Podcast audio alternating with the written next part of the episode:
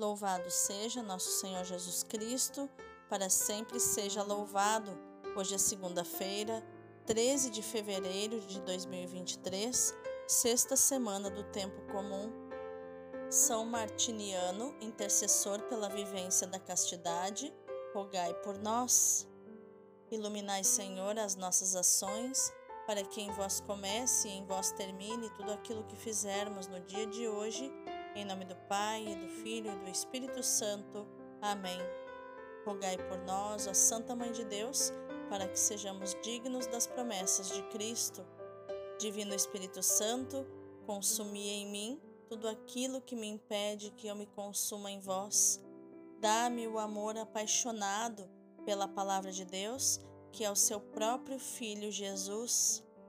Senhor Jesus, faz-me compreender a tua palavra proclamar a tua palavra e viver a tua palavra. Amém. A primeira leitura de hoje é Gênesis 4, do 1 ao 15 e o versículo 25.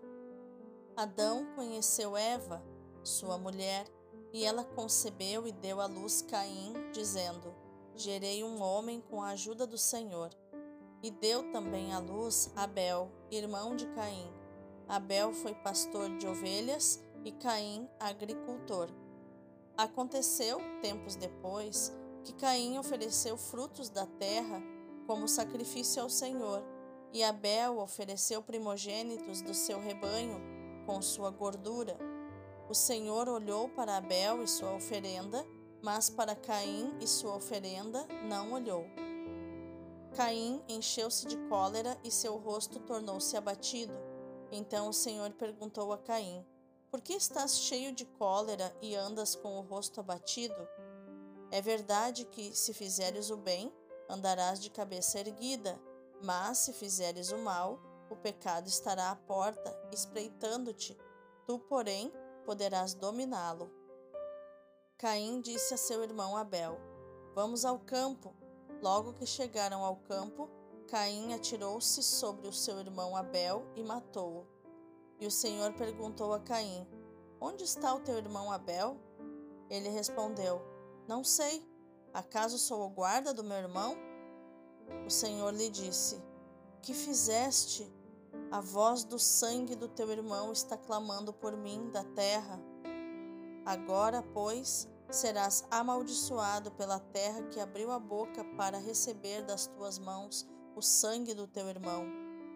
Quando tu a cultivares, ela te negará seus frutos e serás um fugitivo vagando sobre a terra. Caim disse ao Senhor: Meu castigo é grande demais para que eu possa suportar. Se hoje me expulsas desta terra, devo esconder-me de ti, tornando-me um fugitivo a vaguear sobre a terra. Qualquer um que me encontrar me matará. E o Senhor lhe disse: Não mas aquele que matar Caim será punido sete vezes. O Senhor pôs então um sinal em Caim para que ninguém, ao encontrá-lo, o matasse. Adão conheceu de novo sua mulher, ela deu à luz um filho, a quem chamou Sete, dizendo: O Senhor deu-me um outro descendente no lugar de Abel, que Caim matou. Palavra do Senhor, graças a Deus. O responsório de hoje é o Salmo 49 ou 50, versículos do 1 ao 21. Imola a Deus um sacrifício de louvor. Falou o Senhor Deus, chamou a terra, do sol nascente ao sol poente a convocou. Eu não venho censurar teus sacrifícios, pois sempre estão perante mim teus holocaustos. Como ousas repetir os meus preceitos e trazer minha aliança em tua boca? Tu que odiaste minhas leis e meus conselhos, e deste as costas às palavras dos meus lábios. Assentado difamavas teu irmão, e ao filho de tua mãe injuriavas. Diante disso que fizeste, eu calarei? Acaso pensas que eu sou igual a ti? É disso que te acuso e repreendo e manifesto essas coisas aos teus olhos. Imola a Deus um sacrifício de louvor. Aleluia, aleluia, aleluia. Sou o caminho, a verdade e a vida. Ninguém vem ao Pai senão por mim. João 14:6. Aleluia, aleluia, aleluia. O evangelho de hoje é Marcos 8, do 11 ao 13. Naquele tempo, os fariseus vieram e começaram a discutir com Jesus. E para pô-lo à prova, pediram-lhe um sinal do céu. Mas Jesus deu um suspiro profundo e disse: Por que esta gente pede um sinal? Em verdade vos digo: a esta gente não será dado nenhum sinal. E deixando-os, Jesus entrou de novo na barca e se dirigiu para a outra margem. Palavra da salvação, glória a vós, Senhor. Vejamos o contexto das leituras de hoje. A primeira leitura nos faz uma pergunta: Por que terá Deus ficado agradado com a oferta de Abel e não com a oferta de Caim? Não sabemos. Caim era o irmão mais velho, Abel, o mais novo. Geralmente a Sagrada Escritura revela preferência pelo irmão mais novo, mais fraco, menos avantajado. Basta pensar em Isaac, em Jacó, em José, em Benjamim. Caim era agricultor, enquanto Abel era pastor. O nosso texto pode também refletir o conflito entre agricultores e pastores. Na verdade, o texto nada diz sobre as razões do agrado ou do desagrado de Deus, nem sobre as razões do conflito entre os dois irmãos. O que fica claro é que Deus pode ter preferências, pode escolher um e não outro. Assim como nossos pais têm direito de preferir um irmão nosso do que a nós. Eles têm esse direito de preferir um, um filho aos outros. O amor, às vezes, faz mesmo opções e não é fácil explicar. O conflito entre os dois irmãos que leva ao primeiro homicídio da história, quer explicar o ódio fratricida como efeito do ciúme e da inveja motivados por uma predileção de Deus. Essa é uma das razões que também na terapia nós encontramos, né?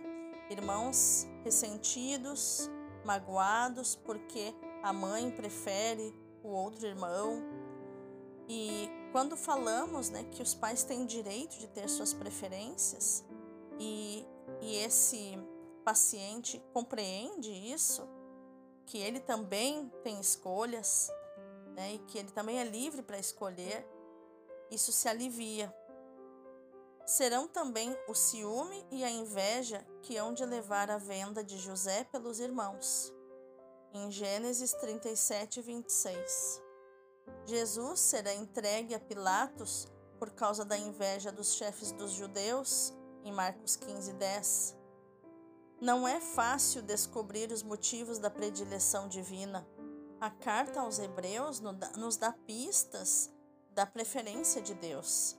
Diz assim em Hebreus 11, 4, a partir do 4, que pela fé Abel ofereceu a Deus maior sacrifício do que Caim pelo qual alcançou testemunho de que era justo, porquanto Deus deu testemunho de suas dádivas e depois de morto, Abel ainda fala por meio dela. Alguns teóricos falam que Abel ofereceu os, as suas melhores ovelhinhas, né, os primogênitos do rebanho, enquanto Caim ofereceu só a sobra dos frutos da terra, as frutas já é, muito maduras que estavam apodrecendo. É, é uma, são conjecturas que se faz com essa pista da carta aos Hebreus. Mas, torno a dizer, não é fácil descobrir os motivos da predileção divina. As escolhas divinas são gratuitas e incontestáveis. Deus conhece o coração do ser humano. Um coração invejoso é aquele que não se inspira no outro, não se inspira na vida do outro para viver melhor. Não, ele se compara ao outro. E se comparando ao outro, ele fica com vontade que o outro morra. A inveja faz isso conosco.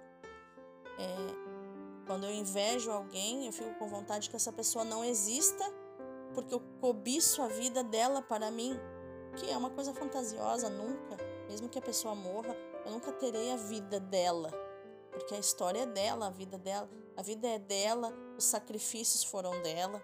E muitas vezes a gente compara os nossos bastidores com o palco dos outros. Né? No palco, as pessoas só vão contar as vitórias, só vão contar o fim né, dos desafios, elas não vão contar as, as noites mal dormidas, os sofrimentos que a levaram a ter sucesso. Da mesma forma, Caim se comparava, invejava o irmão porque se comparava a o sucesso do irmão como pastor, as ovelhinhas bem cuidadas, né, o rebanho fecundo, enquanto talvez olhava para sua para sua horta, né, para sua é, plantação e as chuvas talvez destruíam, é, os bichos comiam, é, as coisas apodreciam muito rápido, ou seja, não era um, um, um trabalho fecundo como o de Abel. E ele começou, talvez ele não olhou para os sacrifícios que Abel fazia, para os esforços, para o jeito que Abel administrava o seu rebanho e quis comparar o sucesso de Abel e sem lembrar do esforço que ele fez. É, e talvez Caim era mais preguiçoso, não se sabe. Né? Não se sabe se ele não cuidava direito da terra, se ele não tinha muitas vezes é, as habilidades, as técnicas e as inspirações de Deus para cuidar da terra de modo que a terra fosse fecunda, que se multiplicasse os frutos. Mas é fácil nos dar conta das motivações da aversão por este ou por aquele irmão ou irmã. Muitas vezes é o ciúme motivado pelos dons que descobrimos nos outros e não vemos em nós, o que nos parece injusto. A história do fratricídio tem um valor paradigmático. Geralmente, quem sente inveja se compara porque não enxerga em, si os seus próprios dons dado, dados por Deus. Fica só cobiçando os dons que Deus deu ao outro, que não sabemos por que deu. Deu por amor, deu por predileção. Deus tem escolhas misteriosas, isso é um mistério. Assim como é um mistério quando vemos uma mãe gostar mais de um filho do que do outro. Talvez pela história da sua gestação com aquele filho, um apego, não sabemos. Sabemos que, por ser mãe é, e por, por, por ele ser filho dela, ela tem psicologicamente direito de escolher o filho preferido. E nós, que talvez não sejamos o filho preferido, precisamos lidar com isso. Precisamos é, ir à luta, fazer outras coisas, é, nos dedicar a outras coisas e não ficar com essa ferida aberta. É dizer, né? É ir para a humildade, é humildecer e dizer: é verdade, minha mãe ama mais meu irmão do que a mim.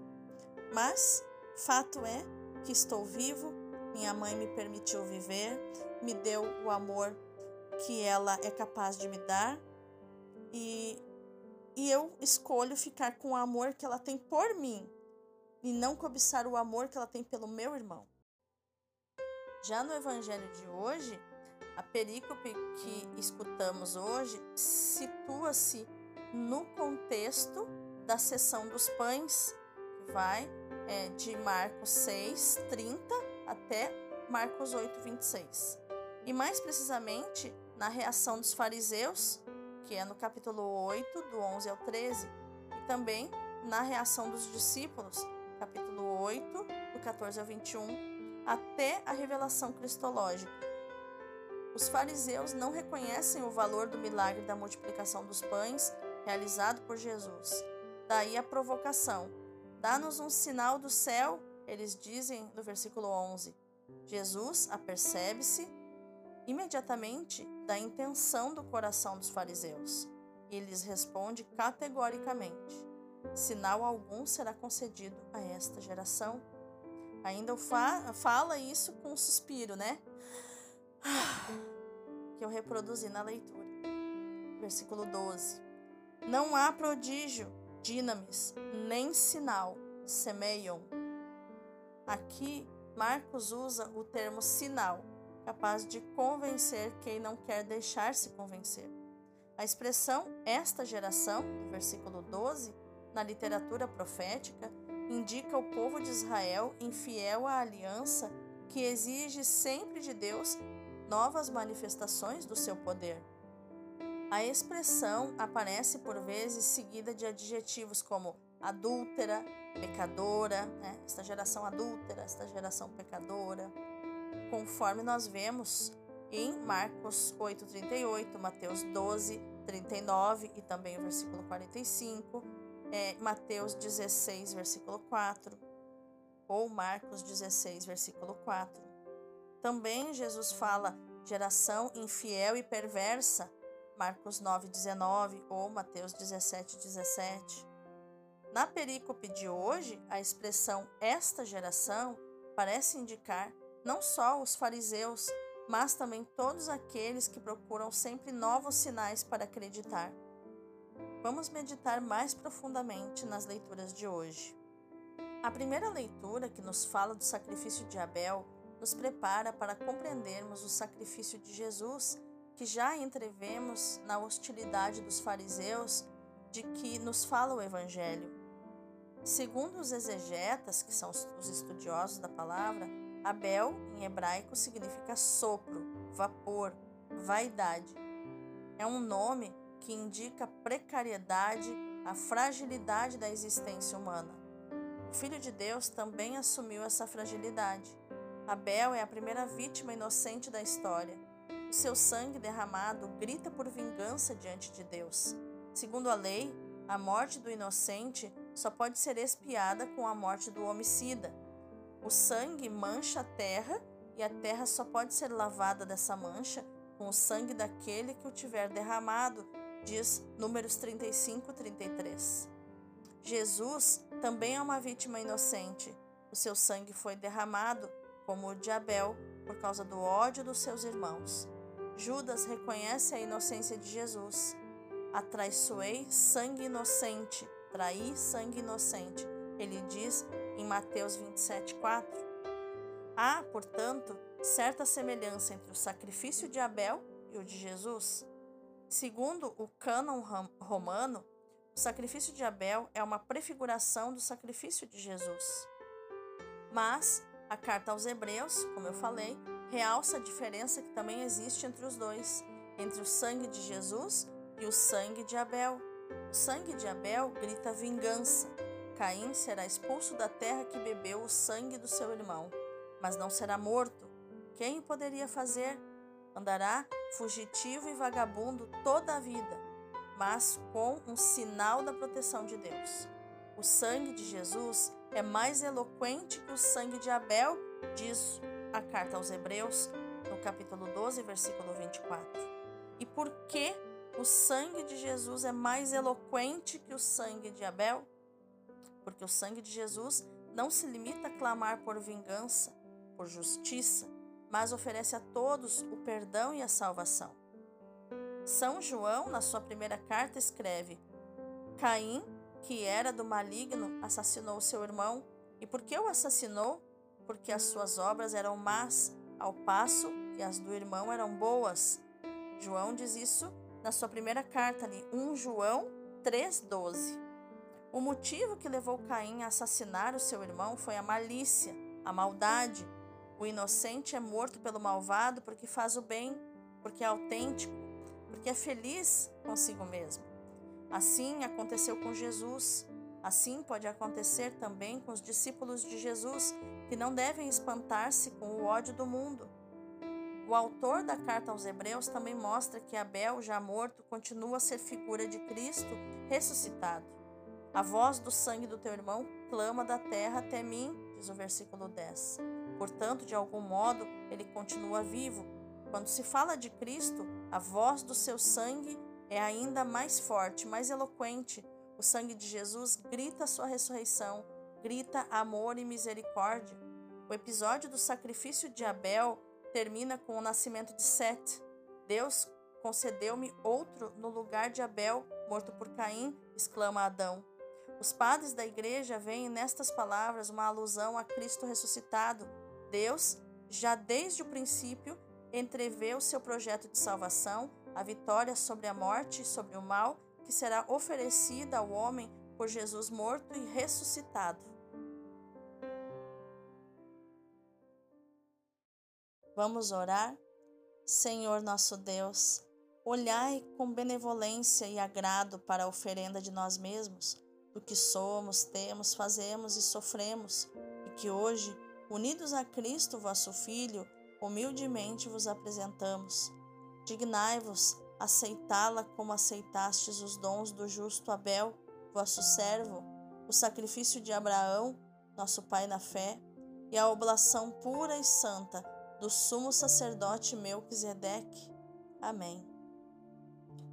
Agora, o meu convite a você é contemplarmos as leituras de hoje pelos olhos e pelo coração do Padre Leão Deon, do Sagrado Coração de Jesus.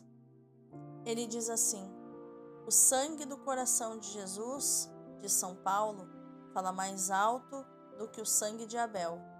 O sangue divino convida-nos à penitência. É um grito de guerra contra a sensualidade, a preguiça, a gula, a volúpia, que é a luxúria, a sensualidade, o prazer sexual. O sangue de Cristo nos convida à valentia.